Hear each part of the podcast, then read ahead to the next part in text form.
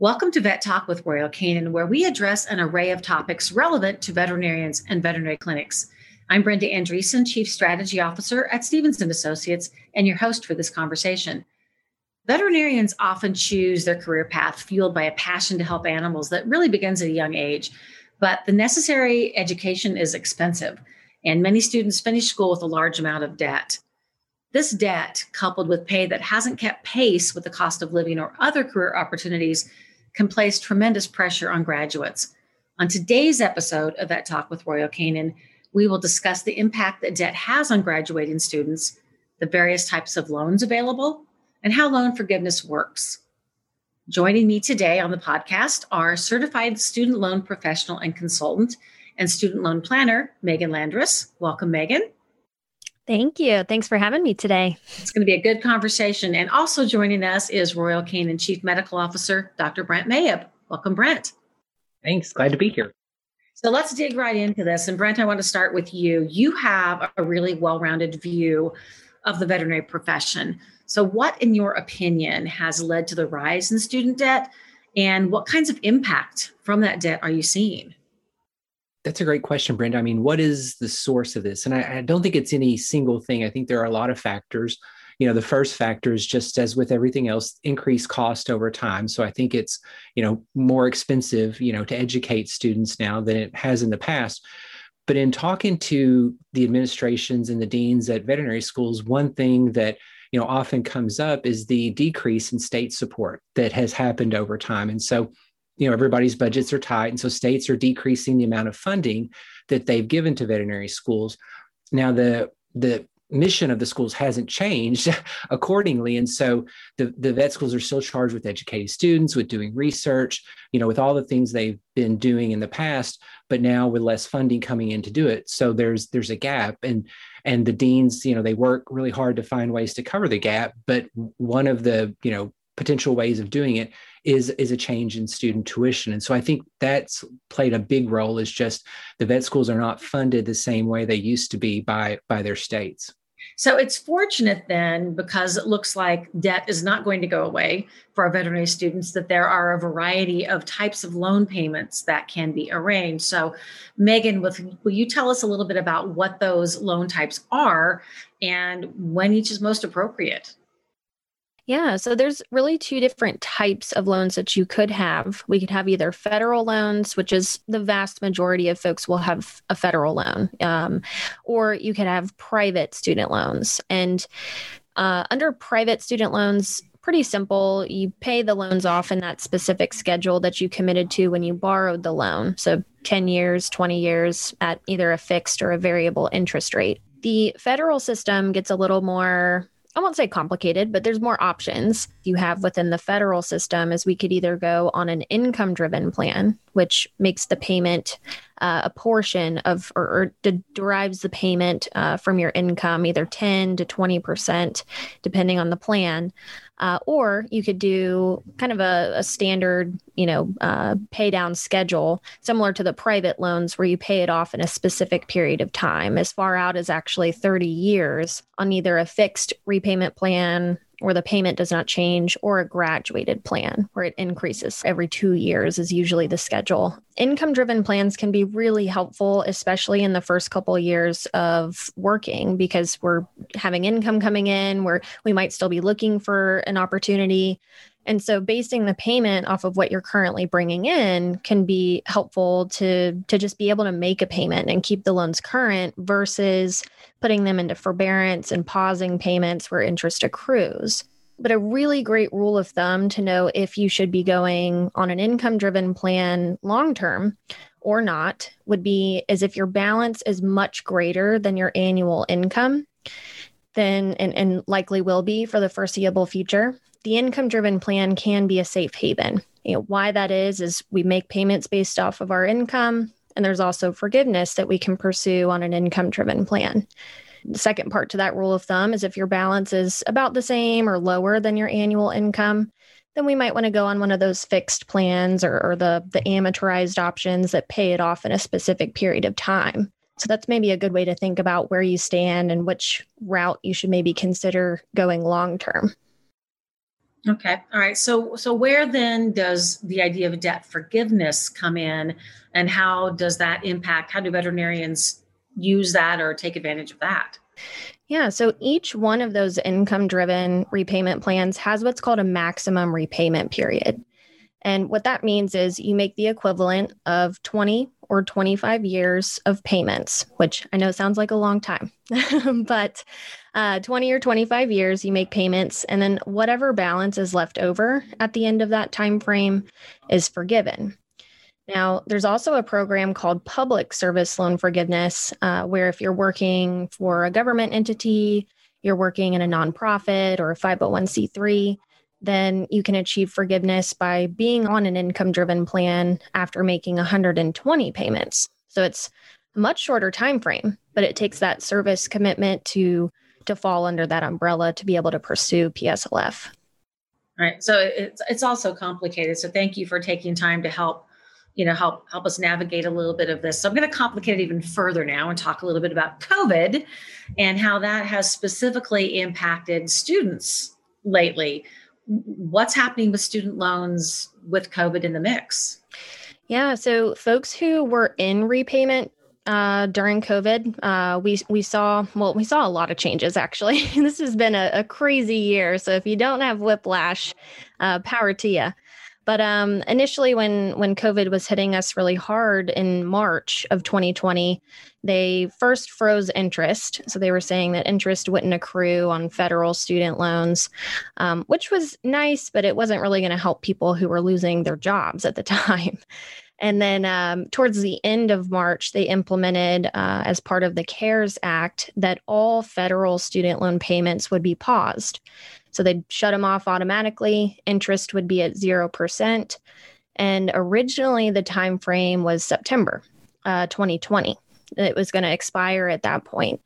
Um, and so people who were in repayment didn't have to make payments. If they were pursuing a forgiveness timeline, it still counted. Those months still counted towards forgiveness, which was really nice. Then it got extended to December. Uh, and then it got extended again to January. and now we have another extension to September of 2021. So payments and interest will kick back in for those who were in repayment or who had recently graduated or graduated over 2020. Your first payment's going to be due post September 30th, so sometime in October. Um, so those are some of the the big changes impacting payments and interest uh, as borrowers know it today, and even as students know it because they saw their interest go down to 0% temporarily. I want to talk a little bit about the recent COVID stimulus bill, another recent change, right? And the impact that it has on taxes on student loan forgiveness. How does that all work and what does that mean for veterinary students? Yeah, that was really interesting. There had been a lot of talk about loan cancellation or loan forgiveness and it never really made its way into a stimulus package. Um, still hasn't. And um, so at first they were talking about full cancellation of all student loans, which I don't think our country can afford. Um, and then it was maybe 50,000 for borrowers. And Biden specifically said he would not be doing that. And now what's still maybe on the table is 10,000 of loan forgiveness. And that's still talk at this point. Um, so it could either be universally, which means for everybody who has federal student loans, um, or it could be, we're thinking at this time it might be for folks in high need. So someone who's still unemployed or someone who is in default status on their loans or makes below a certain income threshold. Um, but in those conversations, they realized, well, shoot, you know, if we uh, if we cancel debt, that's going to be a taxable event in any event. So, you know, if if student loans are canceled at any rate, there's going to be a taxable consequence and people are going to get a 1099 for that next tax year and not prepared for it. So, they went ahead and snuck that language into the most recent stimulus package where any canceled or forgiven student loans um, until December 2025 would not be taxable. So, it is somewhat temporary but it sets a really big precedence um, because the forgiveness I was talking about earlier, the longer term forgiveness on an income driven plan, loans that are forgiven after 20 or 25 years, that balance that's forgiven could be taxable. This makes us think maybe they're going to eliminate that tax implication permanently. It's not set in stone, of course, because it expires uh, December 31st, 2025. But, you know, that could be a really big deal for folks going that longer term route. Public service loan forgiveness already has the the tax free forgiveness, so they are not taxed on it. But very interesting stuff that could change some some things really, really greatly. Always interesting when politics come into play, right? So yes, uh, stay tuned. It sounds like on on all of that, and really watch what's what, what's going on in the world around us. Brent, you have some very specific experience in this particular area. Would you like to share a little bit of that with uh, with our listeners? Sure. So, you know, coming out of vet school, I I had no financial acumen whatsoever. I had no understanding of any of this stuff. And I was just so blessed because one of the veterinarians in the practice that I went to work for one night said, Hey, can you stay after work for a little bit? I want to talk to you about something.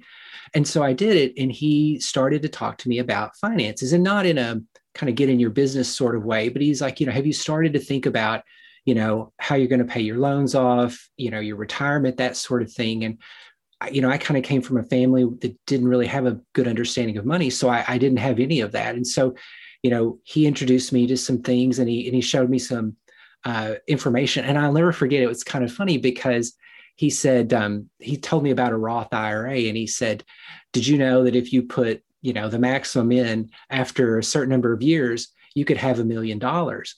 And I just thought, this guy's crazy. There's no way a veterinarian can ever have a million dollars. You know, that just doesn't even compute with me. But then he showed me the math and it and it worked out. And it really, it really sort of changed my trajectory and how I thought about, you know, finances. And and so, you know, with that, I started kind of reading on my own.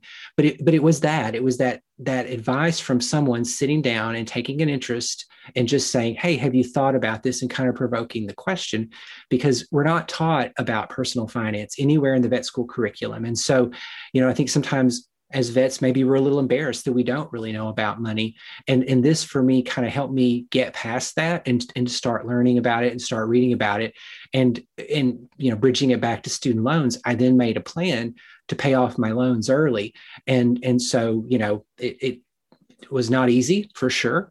Um, I can tell you, but but it it started right there with with that discussion and and how to how to get there. That was such a great you know such a great story. I think an an example to don't be afraid to ask, and if you're the person with the advice, don't be afraid to offer it. So let's switch gears a little bit here. There are some recent research findings that I wanted to talk about a little bit. So, do the findings show that the payment and interest freeze that is happening has that eliminated student loan anxiety to any degree? So the research we had done uh, through Student Loan Planner, um, not really. It's it's really a split response. We got uh, about half and half. Some folks said yes, some folks say no, and I think a lot of that I think boils down to the fact that a lot of um, highly educated professionals they might have had a really brief impact to their income, but the unemployment rates for folks with graduate degrees are low. And so payments being paused is is almost like a bonus for a lot of people. And it doesn't change the fact that after this extension is lifted and the payments kick back in, doesn't change the fact that their balance is what it is and their future payments are what they are. So I think I could kind of understand maybe the split, you know, thought on that is yeah, it helps now, but it's not going to solve the bigger problem, which is how do we repay these later? That's not going away. You're right. So, did the research show anything with regard to, you know, what kind of obstacle or what kind of feeling student debt has most contributed to? So, anxiety is probably the biggest reported feeling. Anxiety, depression, and some of the reasons for that or some of the the things that that cause that feeling um, or the the feeling that you're that someone's never going to get ahead they're not going to be able to save for retirement they're not going to be able to travel or live their life because they're strapped with with student loan debt. And so a lot of those things contribute to that that anxiety and that depression feeling like they they went to school to do something that they they love but financially speaking, it's not, you know, it's not a a green pasture, I guess you could say. Which, you know, there's lots of things I can say to to plug, hey, a plan is going to help you with this.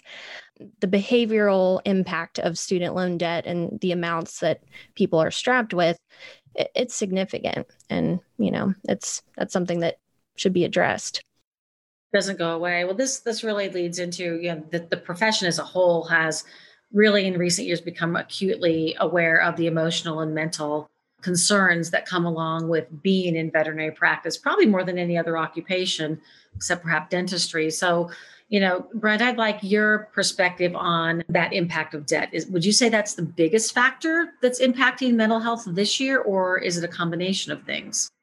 Well, it's certainly a big factor. And maybe if I could go back and give a little personal color to, to what Megan just said. I mean, when I came out of vet school, I had twice the level of debt as to my income. And so, you know, it's, I mean, it's tough because you, you do feel trapped, I think is a good way to think about it is, is, you know, as Megan said, you, you wonder when you're going to get to start, you know, quote unquote, living your life because you are pretty hampered by that. And I remember, you know, just even thinking about things that, you know, wh- where, where are you going to get groceries because who's got the best coupons this week or the best sales on stuff. And that's not a bad thing. I, I you know, but, but it is like everything kind of like you sort of go back to how much is this going to cost? How much is this going to cost kind of thing? Because at least initially, especially right out of school, you have no slack in your budget. You have, you have no way to absorb any of the many things that life's probably going to throw your way especially if you're starting a family, that that sort of thing. So, I mean, honestly, even talking to you guys about it's getting a little bit stressful to remember back during that time. Um, but you know, as, you said, there are other professions that go through this. But I think, you know, what gets added on as veterinarians is not just the financial stress, but also the other stresses of the job. And um, you know, I think some of those may be different than other professions that that we have to deal with. And when you put it all together, I think it's got a lot of impact. So if I then have a flash forward until today, I, I definitely think the financial piece is still playing a big role with folks. What I would say during COVID is, gosh, you know, you can talk to anyone out there right now. Practices are so busy and you know there's a lot of factors with that everything's taking longer especially if some variation of your service right now still includes curbside but even if it doesn't things are still taking longer. And then you couple that with you know the good news which is a lot of people have adopted pets during covid but now more pets are going to vet clinics. And so now you have a day that's completely fully booked and you have no room for anything else that might come in on emergency. And if it does it's going to put you way behind. And and people were patient with that at first but my sense is um, they're not quite as patient with the waiting any longer. And and just you know you start to compound that and it's it's a tough situation. I'm i'm really personally concerned that there's going to be a wave of of people leaving the profession not changing jobs but literally leaving the profession as a result of all this because it's it's it's a bit of a pressure cooker right now. So it's nice to know there are some options to help relieve or at least manage some of that debt related stress but it doesn't sound as if it's uh, it's not going to be a cure all for sure right? There's so much else to it. So um, we've talked about a lot of really interesting things here today. I think there's some hopeful information combined with, I think, a, a, little bit of a, a fair warning that there is no way to quickly solve this particular problem. So as we begin to wrap up here, I would just love to see are there any final thoughts from either of you for our listeners from the collective conversation we've had? Megan? I'd really love to end on a positive note and just stress the importance of having a plan for your student loans so often folks try to avoid their loan situation, just hoping that things get better, hoping that income gets higher, hoping their financial situation changes when you know th- those things could certainly happen but that's not a proactive way to look at your loan situation today. And there are a lot of really great things really positive things we can do today that can set you up for success later. And i also find that once we have a plan for the student loans it makes it really easy to move on or, or free up space in your mind to think about other things. Like, you know, once we know what our path is for the student loans, you know, how much can we start putting towards retirement or how much could we start saving for that trip we've always wanted to go on? You know, so it really helps just map out, you know, that's the starting point. I feel like it, it starts to map out the rest of your financial life if you could just you know focus on the the worst elephant or the biggest elephant in the room which is the the biggest hurdle to do but it will definitely reap some really great rewards by just helping you be able to move on move past that. Not to say that you have to pay have it paid off before you can move on to other things but having the plan is what's going to give you the the confidence to move on and start focusing on other things. So i'll i'll have that as my last plug Yep, excellent advice. Absolutely. Brent, any final thoughts from you? Yeah, I, it's actually very similar to what Megan just said. I mean, I think a couple things have come out in our conversation today, and one is really the complexity around student loans. And the, the thing is, is you know, my guess is in most situations, there's no class or there's nothing on this to learn. And and so people don't necessarily know where to go to start. And I, I, think the good news is that's okay. We have experts like megan that you can turn to and you can ask. I mean you know there's there's you'll, you'll hear people talk about different rules of thumb or you know if this then this. And and that's great you know if that works for you. But but don't be afraid to to engage someone and ask. And i think i would probably broaden this out a little more to personal finance in general. And and again i think there's a sense of you know people don't know where to start but they're a little bit maybe scared to ask or in some cases it's it's just as megan was saying you're scared to lean into it because it's just so daunting. Um, or you know maybe they don't want to look like they don't know what they're talking about. And i'd say you know let's get past that because you know um, just just you know seek the right people for help. There's there's financial advisors there's financial counselors there there's there's people like megan in student loans. But there's a lot of people out there who can really help you and and you can get through this. And i'm not just saying this sort of in a cheerleader way. I'm saying this is what happened to me is until someone you know sat me down and talked to me about finances and helped me make a plan just as megan said i was really sort of spinning as well thinking you know how, how am i going to manage all this but once you get a plan and you work the plan I, am not saying everything is great beyond that point, but but you at least have a direction and you're working in that direction and you can you can sort of adjust things as you go and, and then you'll get there. And I think that's that's the good news out of today. That's good. I mean, great advice from both of you. And so Megan Landress and Dr. Brent Mayabb, thank you very much for taking time today to talk about this really difficult and complicated topic. Thanks for having me. Yeah, thank you.